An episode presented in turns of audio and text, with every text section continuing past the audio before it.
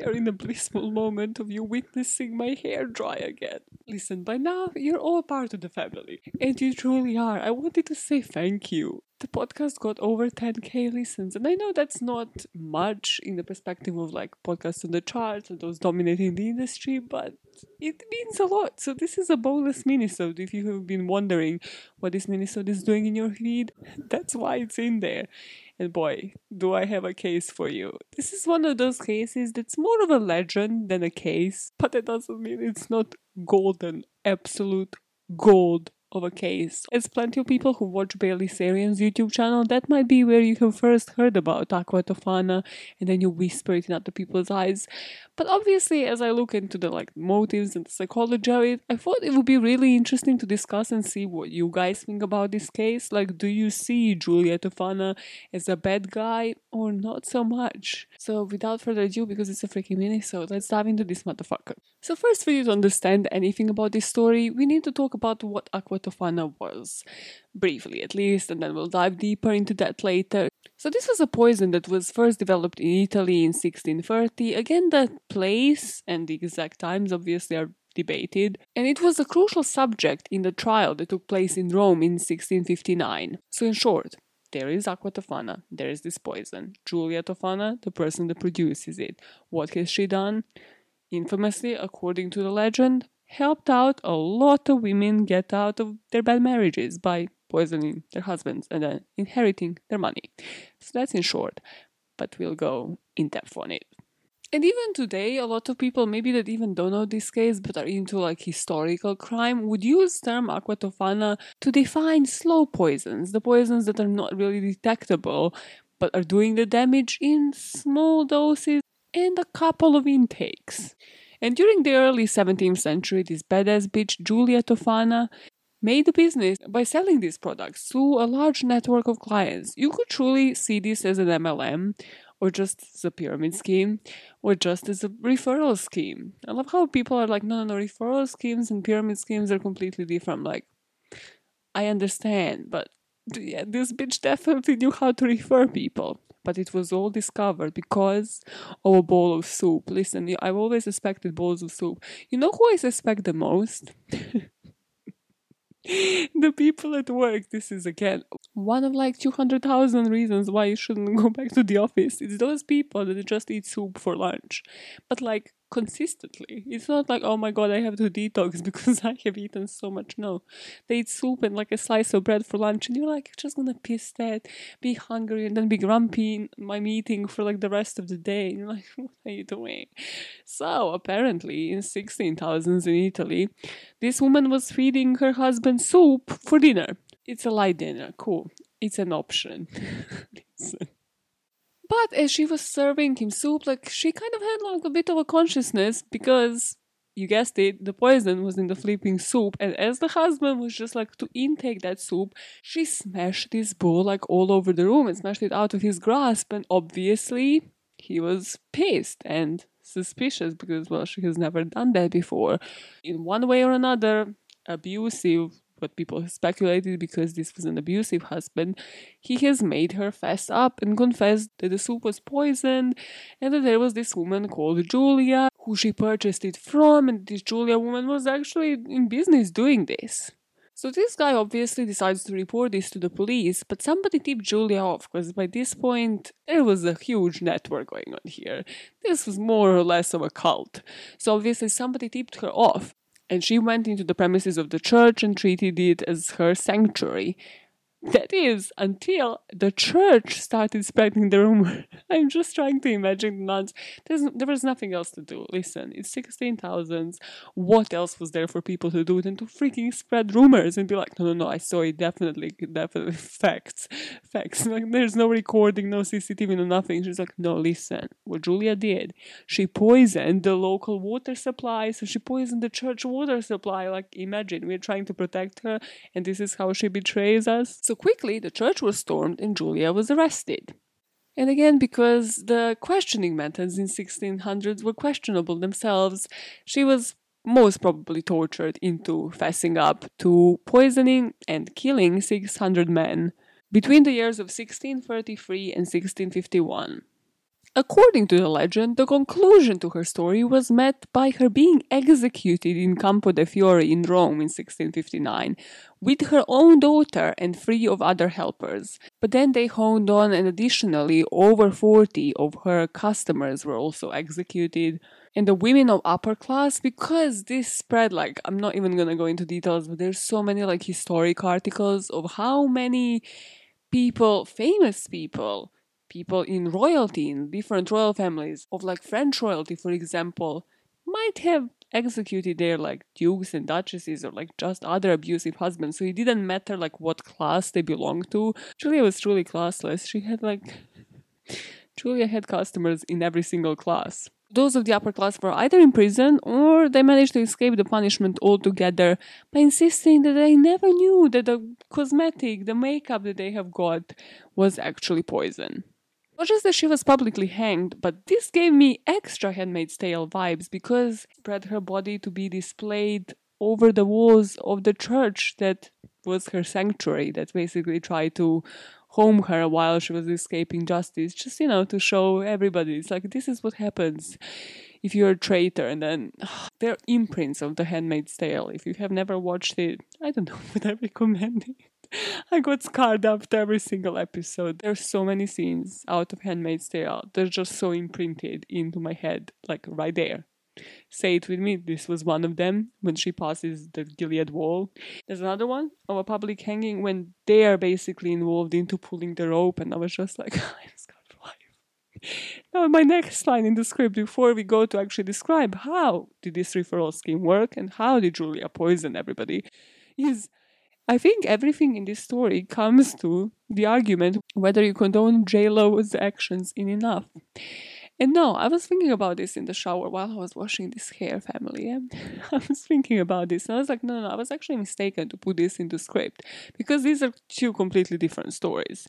It's different once you take justice into your own hands. It's morally wrong, but it's a bit less morally wrong versus when somebody just decides, no, I'm gonna try and help out what 600 other women to get their justice and get rid of their husbands because, again, what is going on through your head? Like, you must have a reason yourself for doing it, even if you consider, like, I don't know, you're an angel of mercy and you're helping people out it's still up to those people to like gather their ways. Like it's morally wrong on a completely different level because you're technically like a serial killer of sorts. Also, there are different motives with like poisoners versus if you are actually angel of mercy and you consider you're actually helping all of these people.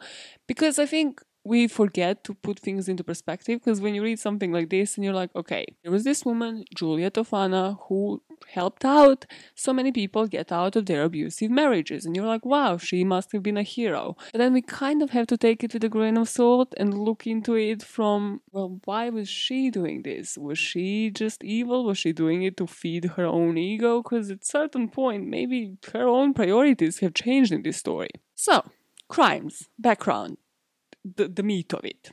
Why did any of this happen? Well, in 17th century Italy, women kind of were auctioned. I mean, I think this is anywhere in 17th century how they treated women. To be honest, in a lot of countries, how they treat them today.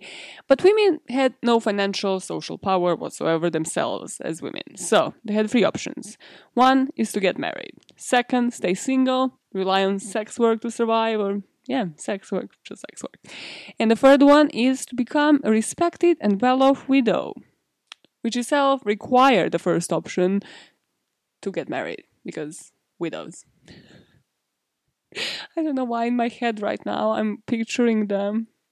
the scene from the movie The Holiday when he spells out W I D O W, and I was like, but also then Jude Law says I'm daddy, and I was there's so many. The script for the holiday is is different, uh, especially that Cameron Diaz Jude Law relationship. Then we have our key player, which is Julia Tofana. We don't know much about her background. We know like the mother's name. So Julia was born in 620 to the mother Tofania Diamada, and Diamada was actually executed for the murder of her husband. And nobody kind of knows how she murdered her husband, but the legend says that the recipe has been passed on from one person to the other because that would be logical. And not just that, but Julia herself became a widow. Again, nobody really knows how, but the husband just got sick and then died.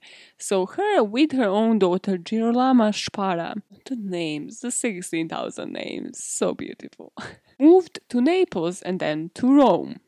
And then the opportunity met the protagonist, and then those two collided, and now she just needed to spread the word and spread the business. And luckily for her, Italy at the time was kind of a criminal underworld. So apothecaries work differently.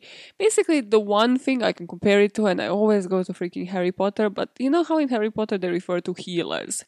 So, hey, that's like an actual thing that used to work in history, and a lot of people even today prefer herbal remedies to just taking freaking chemicals into their system. So this wasn't the modern day medicine. People would be involved into like actually gathering the herbs, compounding them, making these herbal remedies, and then putting them into so like such nice packaging. It's like if you were to go to pharmacy today and see the packaging from like sixteen thousand, you'd be like, oh my god, I'm buying this over whatever the hell these nose drops are. Like, are you mad? Like, look at this. This looks like so sexy. It has like a freaking Catholic Pope on its cover. So now, when she moved, with the help of her daughter and a group of reliable women that moved in with her, she kind of gained a reputation as a friend to the troubled women. And a lot of people speculated that like Roman priests were actually behind this as well because well A she kind of ran to the church to hide, but also because who else like who else would people with troubled women, with women in domestic violence situations go to confess to, to like relieve themselves. And then, you know, there was this Roman priest, apparently Father Girolamo, who then would just maybe refer them to Julia and be like, hey, I heard this woman was, you know, technically a chief pharmacist at the time. Ran this business of the apothecary, like she will give you something to, you know, calm the nerves. And then they would go to Julia, and Julia would be like, yo, how about we calm his nerves down? And the women were like, yay. That's how I picture it. Everything has to have a hype in my mind. The true genius that I only probably briefly mentioned is that these poisons were concealed as makeup. And honestly, even today, I'm sorry to say, man, but this would work. You guys just don't know makeup. I mean, I don't know makeup, clearly, look at me. But, you know, at least I kind of know like the eyeliner from the mascara or something. do I? Do I really? But you know, when it comes to all of these like cleansers and morning routines and night routines, men still wouldn't know. I'm not encouraging this, I'm not giving you any ideas, but it's wild to me that this still might work.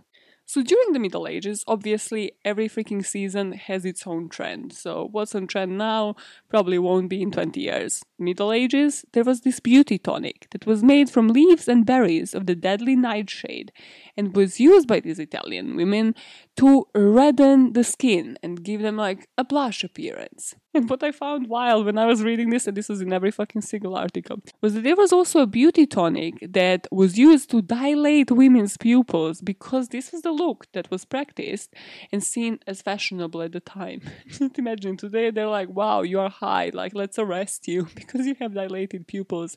Back then it was like, no, oh my gosh, she's so beautiful. Look at how look at how creepy and intense she looks.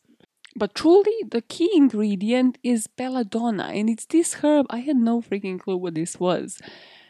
But it's this deadly nightshade. It's just like a freaking green ass plant that was super popular at the time. So this was her one key ingredient. Nobody knows the full recipe, of course. So Julia was like, okay, this is a legit business. I need to package this so it easily blends on a woman's nightstand. So it easily just looks like just part of makeup, part of these lotions and perfumes. And the glass bottle itself was labeled Manna of St. Nicholas of Bari. So a lot of the bottles that you will see will just have this freaking priest looking like, you know, he's ready to fucking solve your all of your problems and heal your soul. And this was actually a known popular healing oil at the time for blemishes. Apparently people didn't have acne back then. They were like, oh my god, blemishes? No, my skin needs to be just white and pure.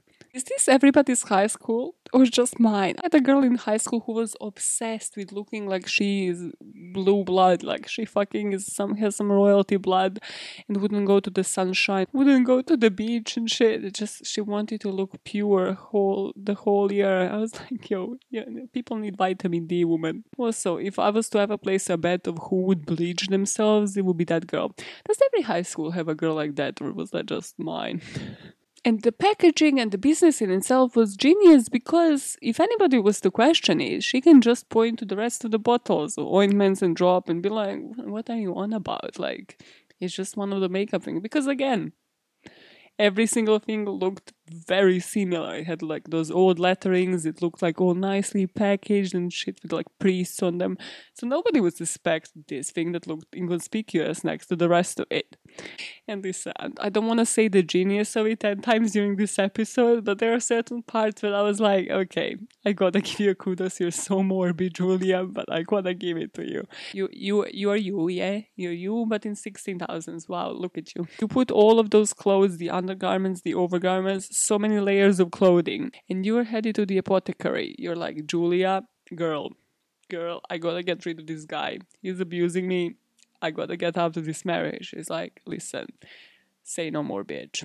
she prescribes you this oil that is gonna get rid of all your blemishes. Your skin gonna be like, whoa, crystal clear, like me in front of this freaking light. Just like with every prescription, she gives you guidance. She's like, listen, you give it to him, in four doses. So, bit by bit, in something liquid, coffee, soup, whichever it is, the first doses is gonna induce flu like symptoms. So, he's gonna be weak, exhausted, just think like, oh my god, I caught a flu, oh, fuck it, let's lie in bed.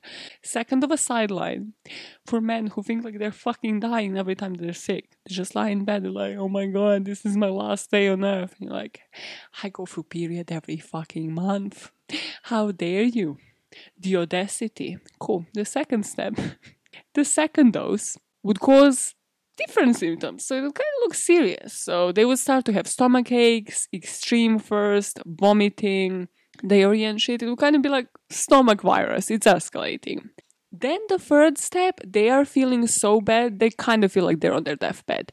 And by that, by feeling they're on their deathbed, obviously they have to get their affairs in order meaning they have to sort their will out and leave their wives large amounts of money.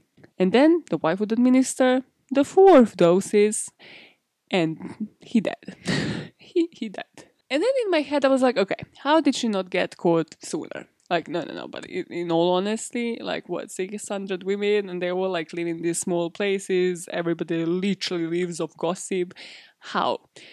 Well, partially because to save their fame, the wives would demand the post-mortem examination. The genius of it. So result would obviously be nothing because this couldn't be detected. They couldn't fucking detect any ingredients, anything. Like the, it would just look like somebody got the flu, deteriorated, and died. And obviously, the woman then appeared innocent. It's like she herself demanded that they examine the husband, demanded that they try to find something. They couldn't. And also that way, if the woman was to get remarried, nobody could slander her, nobody could blame her because what? She just moved on with her life, she's innocent, she doesn't belong in prison or anything. Everybody moves on. For once, guys, for once, we have a story where everybody wins. Well, okay. 600 men, according to this legend, are dead, so does everybody win? They were abusive motherfuckers, though. Cool. That's basically the story of Julia Tofana. So, what what motivated this woman? I split it into two different things. So one, I kind of look into poisoners and why the women poison. Well, why does anybody? But mostly we know it's women who choose poisons over men. And then the second, I looked into mercy killers. I was like, okay, so poisoners. These are male or females that usually tend to avoid physical confrontation and instead rely on verbal or emotional manipulation to get what they want from others. And also, convicted poisoners usually tend to feel inadequate and then they overcompensate with that. So they need to feel in control constantly. They have this strong need for control, they have wish fulfillment fantasies, they're very much self centered. And often either spoiled as a child, which could be the case here, or raised in an unhappy home, which again, the mother kind of killed the freaking husband. you know. And usually, why do poisoners kill? The Psychology Today article says that it's not much different from other homicides. It's usually either to do with money, so like getting the insurance from somebody, jealousy, removing an obstacle, or revenge. Although it could be sadism, so making somebody suffer, conviction, like political motives, boredom, or ego. In this case, would you say there was there was a bit of a V for Vendetta kind of thing? So I truly believe at certain points there was something to do with vengeance, with just feeling the power. And like there is always that thing when probably in her head Julia at certain point was like, No, I am getting off on all of this power. And we kind of need to twist it and turn it, and that's the main difference between, you know, J Lo's enough and this story. That it's not just personal. Like it's not like, okay, no, somebody's abusing me directly. It's no, I was helpless in another situation, or I'm using and compensating for something in my childhood in order to exert this much control over this many people's lives, and I'm doing it successfully. Profiting out of it as well. Or you might see this as her being a mercy killer. And these are those that believe that the victims are suffering or they're beyond help and this belief also can be delusional. Usually, mercy killers are nurses or somebody that really sees somebody else suffer. Like, let's say it's like a child with like any disabilities or like an old person again that they are like no euthanasia is a thing let's help them out and a lot of times those beliefs can only be in their head so you'll have to let me know which one you believe here again, this is all mostly like a legend rather than it being based on solid facts, every single thing. Like, no, this definitely happened 100%. This is not like that time I told you the Luigi Longhi story. Imagine if from then on the podcast just proceeded to tell you fake crime cases as if they were true crime and I actually manipulated all of the images. and have created all of those articles and Google searches, and all of those people didn't exist before that. Wow, yeah, imagine the amount of work. There are not that many hours in a day. Okay, another fact before you, you exit this freaking thing. Because if you know about this story, you know that Mozart, yes, that, that one, the Wolfgang guy, the guy, the composer, the little piano man. little piano man. He's he's twisting in his grave, cursing me and cursing my career right now. Your career, you you have a career. Okay, you call somebody a little piano man. What are you, a little microphone woman? Fucking beefing with Mozart in my own head. Okay, so Mozart thought that he was poisoned. Basically, he had a disease like literally every single article says a different thing. It's like, oh, he might have had syphilis, he might have had like a different disease. Anyways, he kind of has fallen ill suddenly and then has died soon. So he himself said that he thinks he has been poisoned because it's just going too rapidly. And also, once they investigated it in the aftermath and they looked at his manuscripts, those revealed large amounts of arsenic on the manuscript of Die Zauberflöte in particular, and that was the opera that he was working on towards the end of his life. And arsenic was the key ingredient of Aqua Tofana and was pretty much undetectable at the time. So, not to spark up conspiracy theories, but this is the one that kept repeating itself throughout like literally every single freaking article. So, what do you think? Julia Tofana, hero or villain?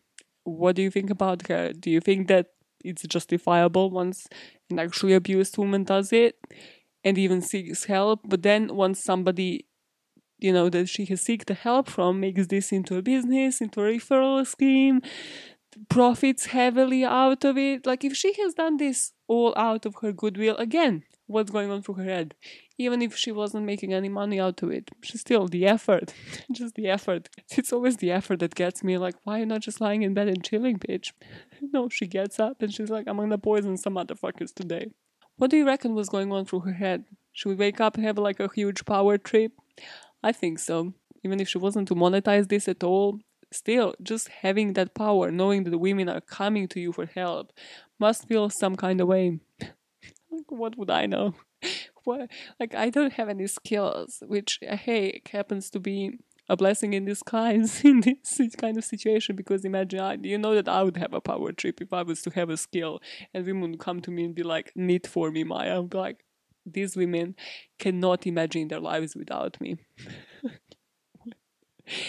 yeah you should all be lucky that I have no skills but hey look at this my hair is almost dry and we are have reached the other end of another mini so you know what that means thank you so much for listening thank you thank you thank you for sticking to it since the beginning for a year. Like next year, let's kick it another ten thousand. Okay, that's not like it's not much. Let's let's move on beyond that. I still will have two regular minisodes this month, and boy, we are going down, like literally down, like underground. Yeah, spoil it, bitch, spoil everything. But until then, you enjoy your weekend, and what do you do? You keep making this world a better place. One more team at a time. Bye, fuckers. Who fuckers? Little fuckers, little fuckers.